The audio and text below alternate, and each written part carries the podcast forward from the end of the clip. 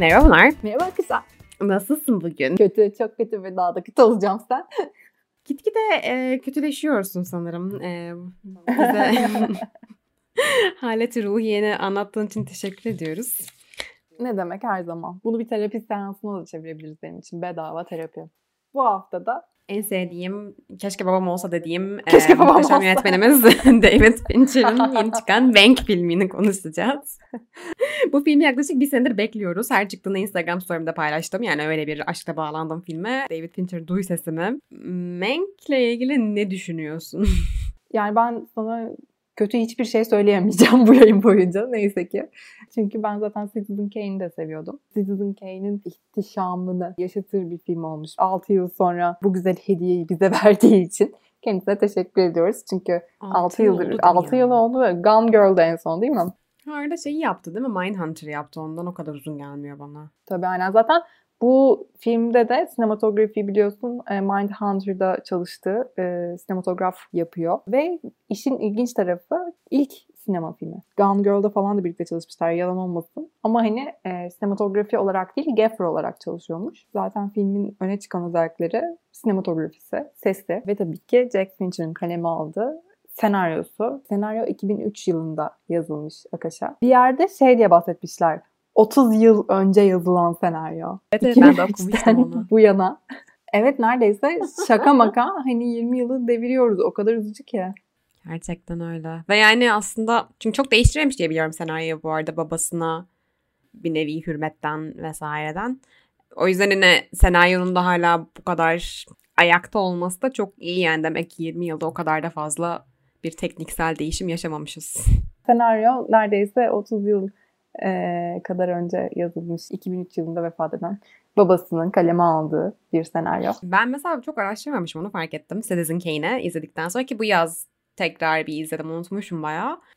Yazarının böyle bir şeyden geçtiğini bilmiyordum. Neredeyse tüm senaryoyu Mank'in yazdığını, Orson Lamon'un ilk başta hiç kredi vermeyeceğini, son dakikada böyle bir kredi verme e, pazarlığının döndüğünü falan hiç okumamışım, araştırmamışım. Ben komple Orson Welles yazdı. Bu da hani yandan diyalog falan editlemiştir gibi düşünmüştüm ilk başta. Çünkü sonuçta yazan, yöneten, oynayan olunca insan hani hakikaten böyle bir otörmüş gibi düşünüyor.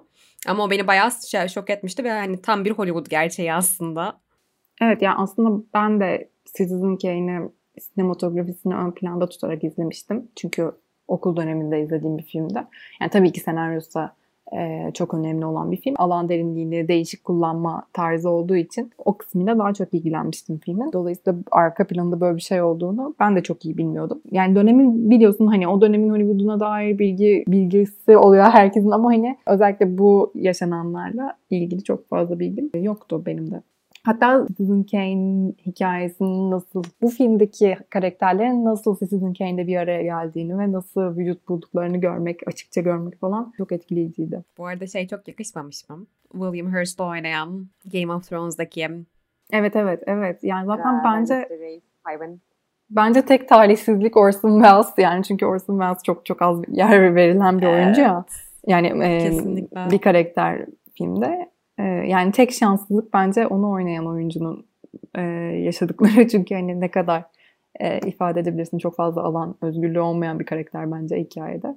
Ama onun dışında yani Amanda Seyfried, e, ondan sonra Seyfried değil mi? Ben Safe Read diyorum ama Safe Ride de olabilir. Amanda Seyfried. Öyle alışmışım. Geri olduğunu zaten hiç söylemeyeceğim bile. Lily Collins, e, Emily in Paris'ten sonra müthiş bir e, hamle. Bu arada küçük bir e, eğlenceli bilgi vermek isterim. Yazın ben e, Covid sırasında Kaliforniya'yı gezerken e, dönüşte Hearst e, kalesine, kalesi diye geçiyordu. Hearst çatosuna uğrayayım dedim.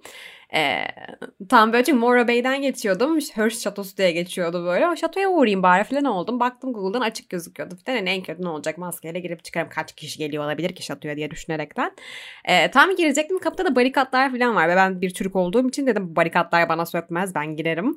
E, girdim. Arabayla yukarı kadar çıktım. Yukarıda sonra polis durdurdu beni. Dedi ne yapıyorsun ne ediyorsun burası private property dedim burası müze değil mi? Filan falan ben muhabbet döndü. Meğer orada Mank'in şeylerini çekiyorlarmış. Eksik kalan birkaç tane B-roll sahnesini çekiyorlar. Yani Fincher orada değilmiş ama birkaç tane eksik şeyi tadı çekiyorlarmış. O yüzden giremedim. o yüzden bunu izlerken de şey gibi baktım nereleri çekiyorlarmış gördüğüm bir yer var mı hmm, diye izledim birazcık. Öyle bir maceramız olmuştu. Oyunculuklardan sonra ben şeyden de konuşmak istiyorum. Tabii ki e, senaryodan da bahsedelim ama en fazla sinematografi kısmından konuşmak istiyorum. ee, ben buyurun. ama senaryo yani film zaten başlangıçta e, yorabilen çünkü hani hem David Fincher'ın tarzı hem e, Mank'in tarzı hatta bir bölümünde şey diyor ya Mank'in e, kafası böyle çalışıyor zaten. yani sanki Mank'in kafasında bir yolculuk gibi Citizen Kane'in senaryosu için e, çok atlıyor oradan oraya falan dendiği zaman.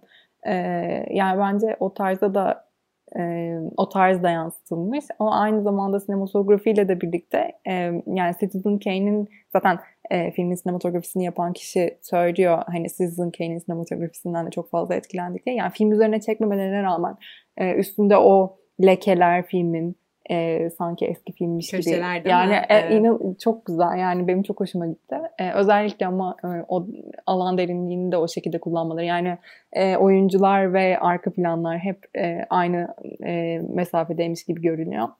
Deep focus yapmışlar ve e, yani filme o bakımdan da benzemesi e, benim çok hoşuma gitti. Tam bir böyle Citizen Kane, Kane'e yapılan bir omaj yani hani e, nasıl denir? omaj yani. Ama ya evet yani gerçekten ona bir ee, çok fazla hem atıfta bulunma hem de böyle onun e, şeyini çok iyi yansıtma etkisini e, çok iyi yansıtan bir film olmuş Kesinlikle. bence. Yani eğer bunu bence en iyi Fincher yapardı. Bu arada Scorsese falan bile olmazdı yani. En çok bu kurtarırdı. E, ben de öyle düşünüyorum. Zaten hani e, kafa yapısı olarak benzer birisi olduğunu düşünüyorum David Fincher'ın. Onun da çok enteresan bir dünyası var. yani ses bence zaten filmin sinematografisi, prodüksiyon dizaynı, ses, oyuncular, senaryosu yine ödül töreni, e, ödül döneminde yani sinematografisini göreceğimizi düşünüyorum. Prodüksiyon dizaynı ve ses editini göreceğimizi düşünüyorum. Çünkü hani ses de sanki 30'larda 40'larda release, e, vizyona giren bir film gibi e, yapılmış. O mikrofonlar kullanılmış gibi falan çok güzel yani. Ya o kadar emek yani insan ona hayranlıkla bakıyor. Yani hiçbir şeyini sevmesen bile filmi bence o şekilde izleyebilirsin. Ve yani adam kalkıp bize 2020 yılında siyah beyaz film izletti yani. Evet ama sıradan bir siyah diye. beyaz film değil yani hani.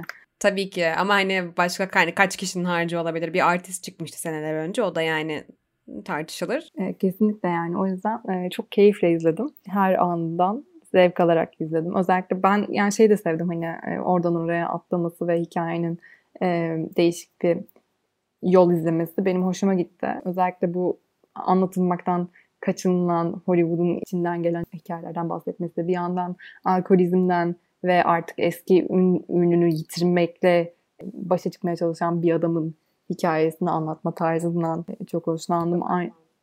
Evet evet yani bir sürü şeyden bahsediyor aslında. Hem 30'lar 40'lar Hollywood'unun içinde yaşananlar hem yani hem karakterlerin hiçbiri yaptıkları işten memnun değil. Bir onun şeyi var, kavgası var hikayede. Hem politik noktalar çok fazla var. Hem Citizen Kane'in yazım süreci nasıl gitmiş. Ya ben sonuna da bayıldım bu arada. Oscar'ı evet. E...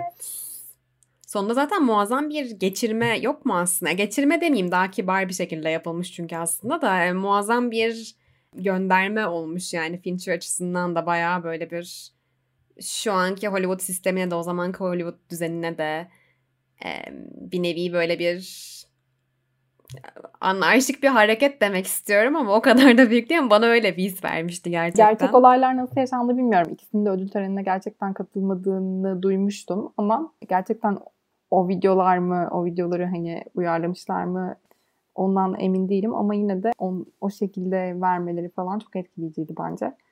Bir yandan aralarındaki sürtüşme var ama bir yandan da Orson Welles'ın Mank olmadan böyle bir filmi o dönemin Hollywood'unda yapamayacağı çok e, yani çünkü o çevrenin içinden birisi olmadığı için Mank olmadan ne kadar yapamayacağını vurgulama tarzı e, da çok hoşuma gitti benim.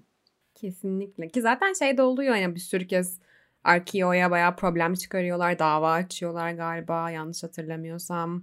E, yapım şirketi olan Arkeo'ya e, bayağı bir sıkıntıdan geçiliyor. Ve biraz hani Yani çok büyük bir isim hakkında yazılan çok sansasyonel bir hikayeden bahsediyoruz. Dolayısıyla tabii ki fazla tepkiyle karşılaşmaları normal. Ama zaten ya ben şunu da düşündüm. şunu da biraz düşündüm. Acaba bu hikayenin de yapılmak için Netflix'i beklemesinin bir sebebi var mı? Yani o 30'lar 40'lar Hollywood'u kadar olmasa da Hollywood'un acaba böyle bir hikayeye yine de karşı durma eğilimi var mı acaba diye de biraz düşündüm. Bence kesinlikle vardır. Bir tane laf vardı ya hep UCLA'da anlatırlar derslerde. Amotus hatta anlatırdı derdi. Hollywood Hollywood'un Hollywood hakkında film yapmasını hoşlanmaz. Çünkü hani kirli çamaşırların dökülmesi demek oluyor bir yerde aslında. Hani e, ne olursa olsun o stüdyo kültürünün bir kısmı hala yaşıyor ve hani bunu kimse ortaya çıksın istemez diye düşünüyorum. O yüzden kimse de hani atıyorum Warner Brothers bunu alacak olsa birini o gücendirebilir diye almamış da olabilir. Bahsi geçen şirketler hala liderler sonuçta. Yine Hearst'le ilgili bir şey yapılıyor. Yine işte filmde politik göndermeler vesaireler var. Hani onlar da bir tık e, etkilemiştir bence. Bence kesinlikle. E, Hollywood egolu bir çocuk gibi. Evet yani benim genel olarak söyleyeceklerim sanırım bu kadar. Yani filmi izlerken zaten öne çıkan çıktığını düşündüğüm şeyleri söyledim. Sinematografisi, e, senaryosu, oyunculukları, prodüksiyon dizaynı genel olarak sesidir, ses e, şeyidir, editingidir. Çok da keyifle izledim. E, ve bu filmden daha fazla bahsedeceğimizi e, düşünüyorum. Gelecekte de. Özellikle ödül döneminde. Söyleyeceklerim bu kadar. Yani senaryo bu kadar çok beklemek zorunda kalmış olsa da sonunda bize ulaştığı için çok memnun oldum. Kesinlikle ve kaydın ortasından beri unuttuğum bir şey vardı. Onu şu an hatırladım. o da şuydu. Ya biraz çünkü fazla insider bilgi vardı bence filmde ya da gönderme vardı ve ben yani onları az çok biz içindeyiz benim çok anlamadığım nokta oldu filmlerde yeri sarıp burası neydi ya yanlış anladım galiba deyip tekrar baktığım nokta oldu. Hani sence senin de öyle bir tecrüben oldu mu ve hani acaba hakikaten bu kasıtlı mı yapılmış bir şeydi? Ya açıkçası benim de izlerken birçok şeyi bir araya getirmem biraz zaman aldı. Bu benden kaynaklı da olabilir ama hikayenin de biraz daha o hani dağınık yapısından bahsediyoruz da farklı zaman dilimlerini içinde bulunduran e, birçok hikaye noktasından bahseden hikaye yapısının da bu işte bir rolü olduğunu düşünüyorum. O yüzden de yani döneme dair de çok fazla çok fazla bilgi demeyeyim ama genel iklimine dair tabii ki bilgim var ama hani detay olarak çok fazla bilgim olmadığı için ve bu hikayenin de kendi üzerinde çok fazla anlatılmadığı için ve senaryonun da şöyle bir derdi olmadığı için aa seyirci gel şimdi sana bu karakterleri önce tanıtayım ondan sonra bunların arasındaki ilişki nasıl onu anlatayım ondan sonra evet. sürtüşmeler nedir bunları konuşalım seninle. falan. Hani bu kadar rehberlik eden bir tarzı olmadığı için de biraz zorlandığımızı düşünüyorum ondan da kaynaklı olabilir diye düşündüm. Ama hani bu tamamen senaryonun tarzı bence ve yaptığı en iyi işte senaryonun o bir noktada kafa karışıklığı yaratsa da sonuna doğru her şeyi, her taşı yerine oturtmayı başarması. Ve herkes için yani. Kesinlikle. inanılmaz tatmin edici bir sonu vardı. Böyle filmleri sık sık görmeyi istiyorum, diliyorum. İstiyoruz. Aman efendim Pınar Hanımcığım sizin yüzünüz böyle güler görmek bir filmden sonra ne büyük Şereftir. Evet keyfim yerinde. Mank denince keyfim yerine geliyor. Umarım önümüzdeki hafta da bu keyifle konuşurum diye umuyorum. Ee, gelecek hafta. Görüşmek üzere o zaman. Görüşmek üzere.